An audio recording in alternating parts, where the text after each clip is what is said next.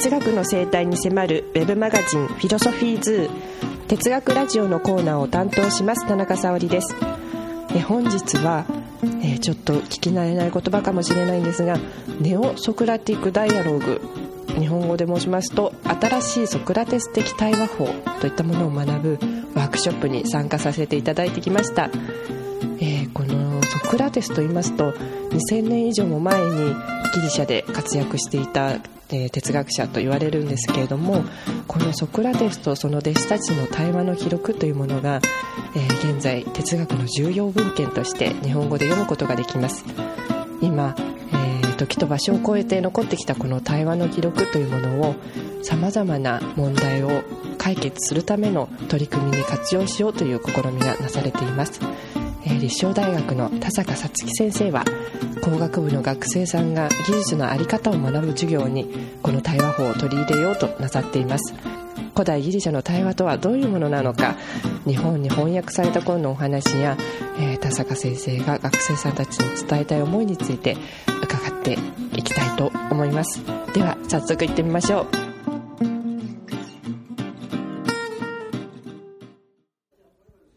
はい、改めまして田中です。えー、今日は、えー、田坂さつき先生の、えー、研究室にお邪魔しております。今日はすみません、お忙しいところよろしくお願いいたします。こんにちは、田坂です。どうぞよろしくお願いします。はい、あの、今日はですね、ネオソクラティックダイアログというワークショップに、えー、お邪魔させていただいたんですけれども、日本語で言うと、新しいソクラテス的対話ということでよろしいんでしょうか？あの、そういった対話のワークショップに参加させていただいたんですが、このワークショップで、あの、今日やられていた実践を取り入れられるようになった経緯についてお話しいただけますでしょうか？あの、おととし、日本倫理学会で、あの、臨床哲学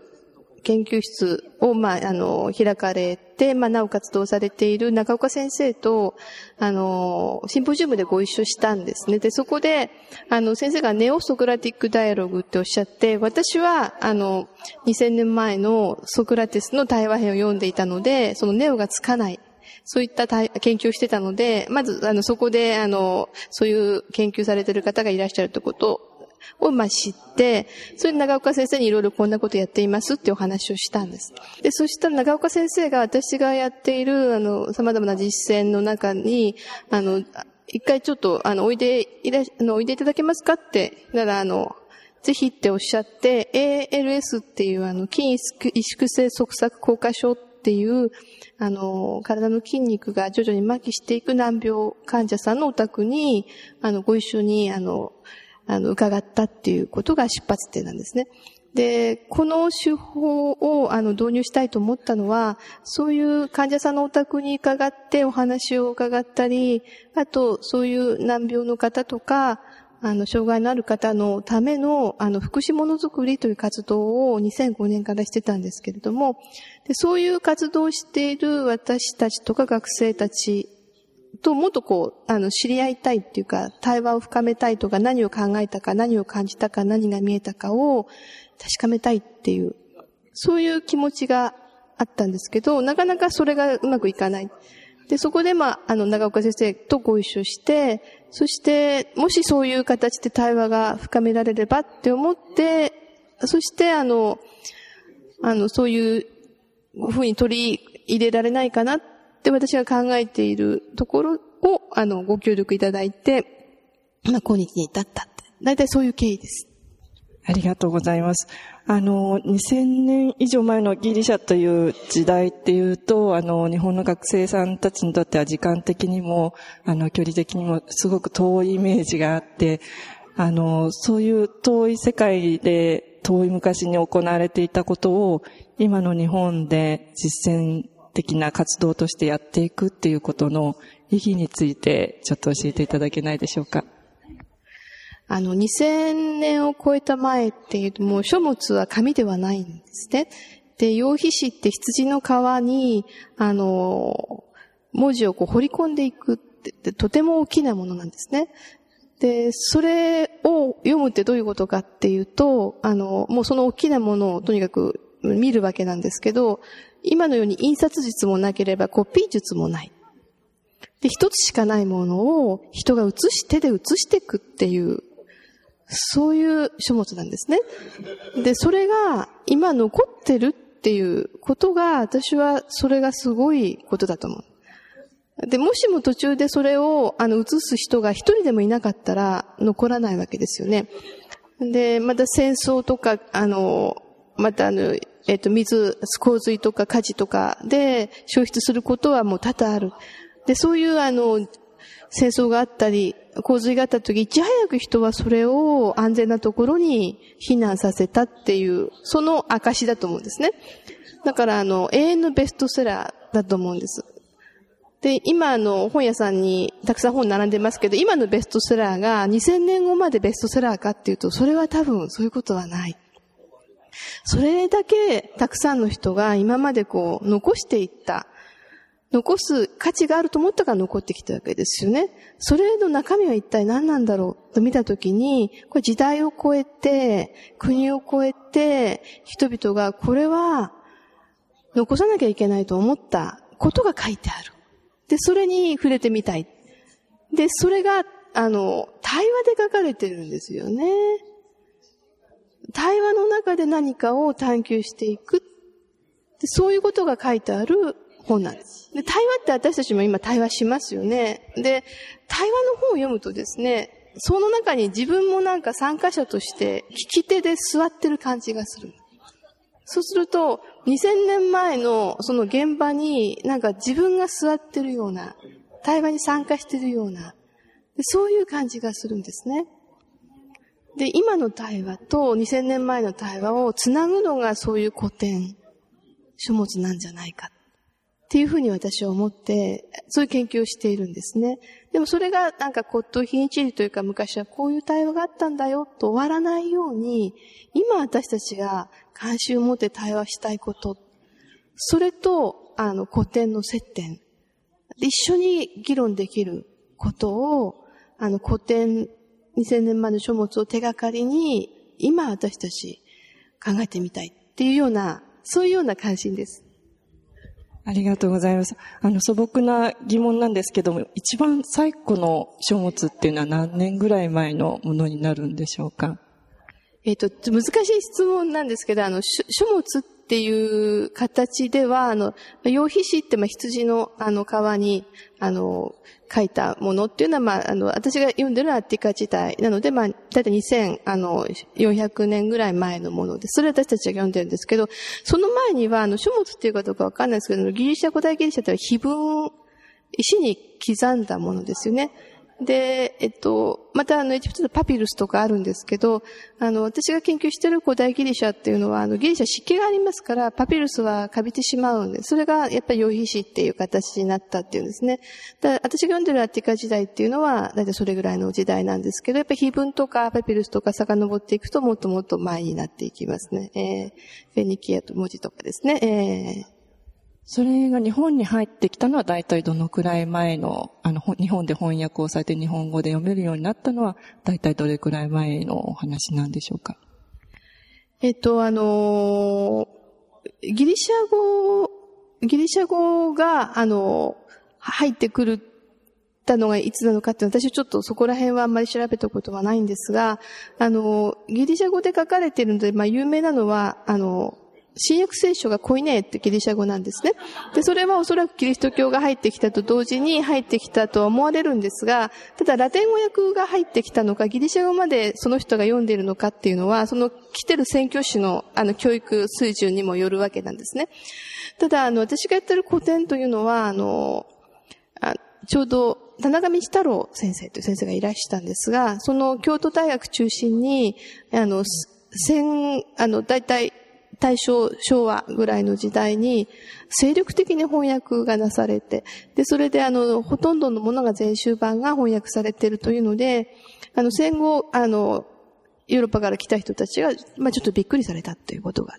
で、その時代っていうのも、あの、先ほどコピーもなければ出版もっていうふうに申し上げたんですが、もう、戦後だから紙がない時代。で、私の先生は、もう、そその、手でノートで写して、それで、あの、先生のお宅に集まって読んだ。っていう、そういう時代なの。本もない時代。みんな写しながら読んだっていうので、今の時代と随分違うんですが、そういう、あの、勉強会とかそういった研究を通して翻訳されていったんですね。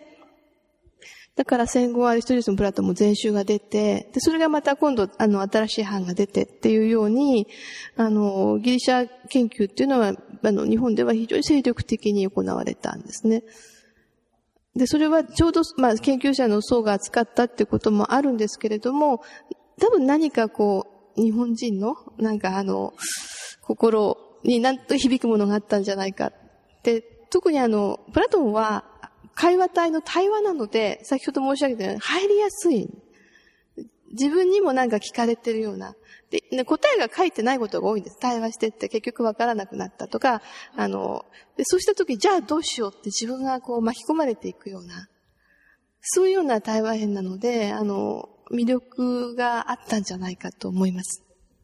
ありがとうございます。その100年弱ぐらいの期間で2000年ぐらいのあの地の蓄積が翻訳されていったっていうのがすごくその当時の人たちのモチベーションの高さというか、あの魅力の強さっていうものを感じさせられるようなエピソードだと思います。あの、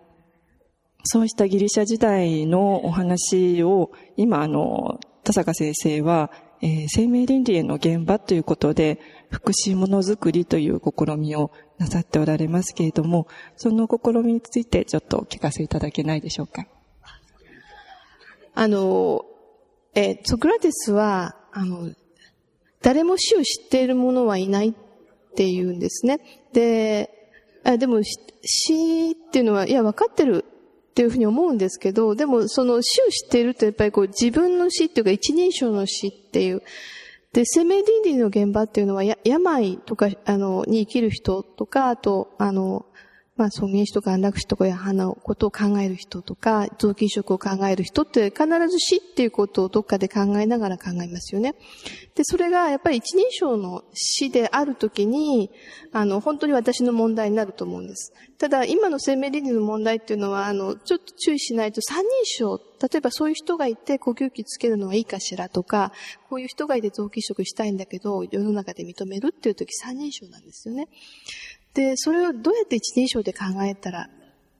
考えていけるかっていうときに、ソクラテスが、あの、自分の、あの、あの、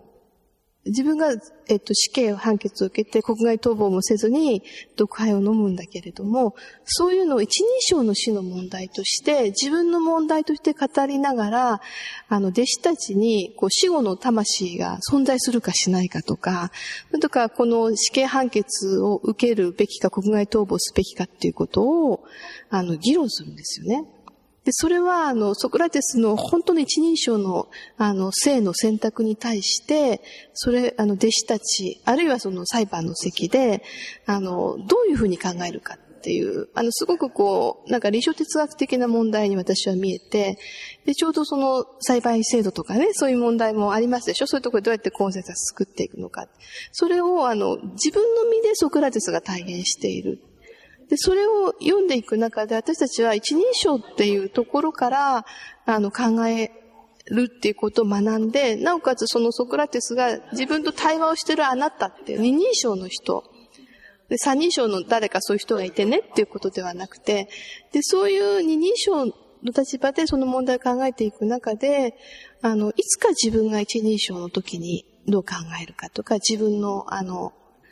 パートナーとか、親とか子供とかっていうことを考えられるんじゃないかなと思う。で、それは対話っていう形での書物、哲学書対話編っていうのが、あの、私にとってはすごく入りやすかったですし、また、あの、一緒にこう、あの、実践している学生たちも多分入りやすいんだろう。ただ、物を作ったり、その支援を作ったり、というような生命倫理の文献を読んだりっていうことだけではなくて、やっぱりそういう対話を、あの、なんか核にして、生命倫理を考えていくっていうのが、最後は自分の問題として哲学できるっていうことなんじゃないかなって思うんですね。ありがとうございます。あの、今日ワークショップで、あの、田坂先生のご発表を拝見してたんですけれども、あの、工学部の学生さんが、ALS という、あの、筋萎縮性側索硬化症という難病の患者さんとスカイプというインターネットのあの、チャットといいますか、あの、映像通信を使って、あの、対話をしながら、そのマッサージ機を作成して、あの、どういうふうに改良していったらいいかっていう試みを一年を通して、あの、制作されているっていう様子を拝見していたんですけれども、そのようなものづくりですとか、技術のあり方っていうものと、あの、プラトンの、あの、残した知恵といいますか、そういうものとの関係っていうのは、学生さんはどういうふうに感じられてると思われますか？今日の